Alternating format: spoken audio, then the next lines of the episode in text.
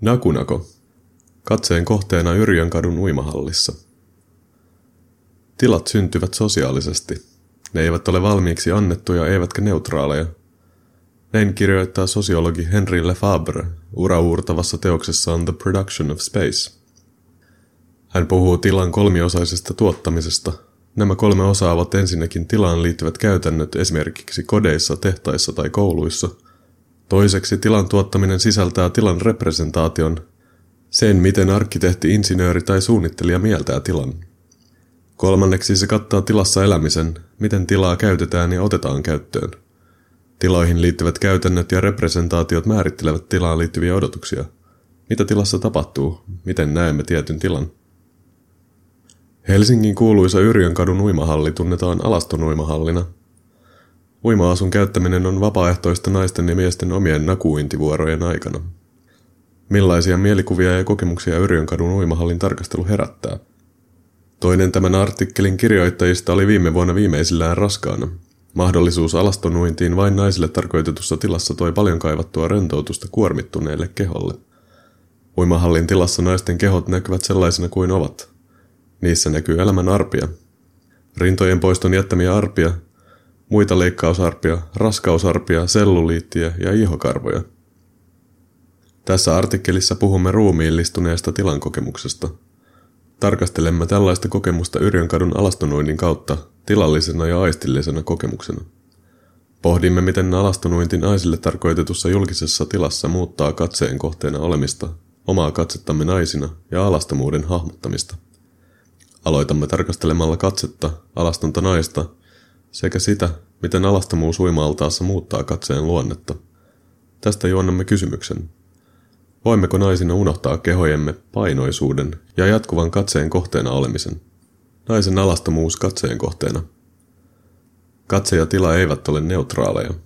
Se, miten näemme, on sosiaalisesti ja kulttuurisesti muodostunutta. Oppiessamme näkemään tulemme samalla tietoisiksi toisten katseista. Englantilainen taidekriitikko, runoilija ja maalari John Berger on tutkinut naisen alastomuutta eurooppalaisessa taiteessa. Hän esittää, että kuvien naisten alastomuus on pukeutuneen katsojan määrittelemää. Katsoja näkee naisen alastomuuden kautta ja saa päättää, missä valossa nainen nähdään. He eivät ole alastomia siten kuin ovat. He ovat alastomia siten kuin sinä näet heidät.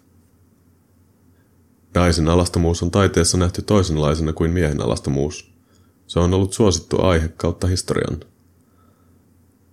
Keho on länsimaisessa taiteessa toistuva aihe, joka on nähty himoittuna objektina ja saastumisen lähteenä. Alaston nainen on olemassa katsojan fantasiaa varten. Olen valmis seksuaaliseen mielihyvään. Tämä katse muuttuu peilaavaksi pinnaksi, jonka kautta alaston näkee itsensä toisen silmien kautta ja vastaa näin mieskatsojan haluun. Kuten Berger sanoo, miehet katsovat naisia, naiset katsovat itseään katsottavan. Naisen tarkkailija hänessä itsessään on mies, tarkkailtava on nainen. Berger erottelee alastoman ja paljaan kehon toisistaan. Alasti oleminen on muille poseeraamista ja nähtynä olemista. Paljaana oleminen on itsensä kanssa olemista. Katsooko nainen itseään alastomana vai paljaana seisoessaan peilin edessä ilman vaatteita? Naiset oppivat näkemään itsensä tietyillä tavoilla. Omasta alastomasta vartalosta tulee objekti, kohde tai paikka, jossa oma itse subjektina sijaitsee. Katsetta seuraa asento, kenties mutrulla olevat huulet tai selkä suorana, vatsa tiukasti sisäänvedettynä. Nämä jo nuorena opittavat asennot ovat käsityksiä siitä, minkälainen kehon kuuluu olla. Katseen etuoikeus. Jos olemme tottuneita katsomaan kehojamme alastomien poseerausten kautta, voimmeko koskaan kokea itseämme paljaina? Mitä Yrjönkadun kaltaiset uimahallit tekevät kehoillemme annetuille merkityksille? Muuttavatko ne niitä? Lefebvren ajatuksia mukaillen voi sanoa uimahallin tilallisen asettelun ohjaavan katsettamme ja sitä, mitä siitä ajattelemme. Pukuhuone ja altaan molemmin puolin paljastavat sekä uimarit että vaatteita vaihtavat yhtäläisesti. Kehojen piilottamisen sijaan tämä arkkitehtoninen asettelu rohkaisee vastavuoroiseen katseluun, suomatta visuaalista monopolia kenellekään. Valinnanvarainen uimapuvun pukeminen sekä pöytien ja tuolien asettelu uimareiden rentoutumista ja keskusteluja varten – tekee uimahallin julkisessa tilassa tapahtuvasta yksityisestä ja epäkommunikoivasta uimisesta sosiaalista. Hanna Hannus kirjoittaa väitöskirjassaan Tila-aika ja alastomuus Yrjönkadun uimahallissa, että uimahallia suunniteltaessa yksi alkuperäisistä päämääristä oli rakentaa interaktiivinen ja yhteisöllinen tila, johon uimarit tulevat rentoutumaan. Alun perin elokuvateatteriksi tarkoitettu rakennus muuttui aikansa kuuluisan olympiauimahyppääjä Toivo Aaron vaatimuksesta ja suosituksesta uimahalliksi. Uimahallin piirustukset ajalta ennen rakentamisen aloittamista vuonna 1926 heijastavat paikan suunniteltua tarkoitusta. Se ei ollut pelkästään innokkaita uimareita varten, vaan suosittuna vapaa-ajan tilana toivotti myös yleisön tervetulleeksi. Yläkerroksen istumajärjestely muistuttaa tästä. Se suuntaa katseen alas uima-altaaseen. Tämä ylemmän kerroksen tila, jossa saattoi verkkaisesti istuskella katselemassa alhaalla uivia, oli Hannuksen mukaan 1970-luvulle saakka varattu miehille. Yrjönkadun uimahallissa naisilla oli aiemmin oma uima-allas ja 3 viikossa aamuvuoro isommassa miesten altaassa. Kontrastit naisten ja miesten altaiden välillä heijastavat käsityksiä naisten roolista urheilussa 1900-luvun alussa. Naisten allassa oli puolet pienempi ja myös matalampi. Se muistutti intiimiydessään enemmän koristeellista ja esteettisesti miellyttävää kylpyä, josta naiset ottivat itselleen tilaa aikansa kaupungissa ja hakivat solidaarisuutta. Tilaa ja katsetta muokkaamassa. Nykyään naisten allas ei ole yleisessä käytössä. Pääaltaalle astuessaan kävijä tulee tietoiseksi miehisen läsnäolon historiallisesta hallitsevuudesta. Tulijaa tervehtii kuva lihaksikkaista miehistä sukeltamassa altaaseen. Tämä kuva esittää meille terveen kehon, joka ui nimenomaan urheilullisessa mielessä. Kuva myös muistuttaa kävijää uimahallin alkuperäisestä tarkoituksesta. Kuten Hannus asian ilmaisee, saada aikaan terve sielu terveessä ruumiissa. Rakennuksen komeus, korkeat kaarevat katot, pitkät pylväät ja yleinen tilavuuden tuntu on tyypillistä uimaurheilukeskuksille. Nämä tilat edustavat sitkeää voimakkuutta.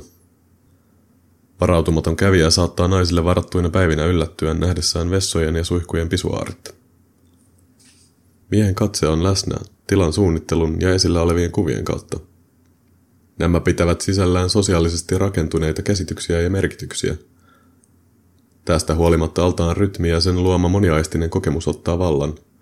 Toistuvat vedot vettä vasten, veden tunne iholla, hengityksen pulputus veden alla kaikkien muiden äänien ollessa vaiennettuja, veden keveys ja jokaisesta vedosta kumpuava tyydytys niiden iskeytyessä veden pintaan. Naisten uinnille varatut päivät ja niihin liittyvä paljaana oleminen tekevät omituisesta tuttua ja yksityisestä julkista. Aistillinen uinnin kokemus tekee katseen tyhjäksi. Samalla veden äänet, kosketus ja hajut muokkaavat ympäröiviä tiloja ja kehoja uudelleen kokemuksiksi, jotka tunnetaan katseen ulottumattomissa. Kehot eivät siis ole alasti, vaan muuttuvat paljaiksi, vaikkakin vain hetkeksi. Alastomuus otetaan ikään kuin pois näyttämältä tässä lyhyessä hetkessä. Uimahalli sallii meidän unohtaa katseemme. Paljaana oleminen tekee siis mahdolliseksi omalta katseeltamme pakenemisen. Vesi kietoutuu ihon ympärille ja tuntuu painottomalta tunkeutuessaan kehon jokaiseen koloon. Kokemus on keholle niin vapauttava siksi, että mikään ei enää suojaa sitä, eikä mikään pidä sitä paikallaan. Alasti uimisen aiheuttama euforia, jonka suurin osa meistä yhdistää kesämökkeilyyn, on syy siihen, että osa uimareista valitsee hallin turvallisessa ympäristössä uimapuvuttomuuden. Tilat eivät ole merkitykseltään staattisia eivätkä pysyviä. Ne muuttuvat ja niin muuttuu myös kokemuksemme niistä. Tiloihin sisältyy historiallisia narratiiveja samalla tavalla kuin kehoihin, mutta tilat myös vapauttavat itsensä niistä. Se, miten otamme tilat haltuun, millaisina ne kuvittelemme ja minkälaisia merkityksiä niihin liitämme, ei aina ole yhdenmukaista. Yrjönkadun uimahallissa naiset päättävät itse, kuinka heidän kehonsa nähdään. He päättävät itse, ovatko paljaana vai alasti. Kirjoittajat. Suvi Rautio on 3. vuoden jatko-opiskelija sosiaali- ja kulttuuriantropologian oppiaineessa Helsingin yliopistossa. Hän tutkii etnistä vähemmistökylää Lounais-Kiinassa. Suvin kiinnostus Kiinaa kohtaan kumpuaa hänen kasvatuksestaan Pekingissä, jonne hän palasi valmistumisensa jälkeen 2010 työskentelemään tutkimuksen ja ympäristökysymysten parissa. Kiinan vuosiensa välissä hän valmistui sekä Glasgown yliopistosta että London School of Economicsista. Sonal Machia on jatko-opiskelija Helsingin yliopiston oikeustieteen oppiaineessa. Väitöstutkimuksessaan hän tarkastelee etnografisin keinoin oikeussalien tilaa ja sen käyttöä sekä tilan vaikutusta epätasa-arvon voimistamiseen. Sonalin kiinnostuksen kohteita ovat urbaani tilasuunnittelu, esteettömyys ja arkkitehtuuri. Hän on myös tutkinut naisten julkisen tilan käyttöä ja sitä, miten urbaani tila ja arkkitehtuuri vaikuttavat siihen. Englanninkielisestä alkuperäistekstistä kääntänyt Bruno Gronov.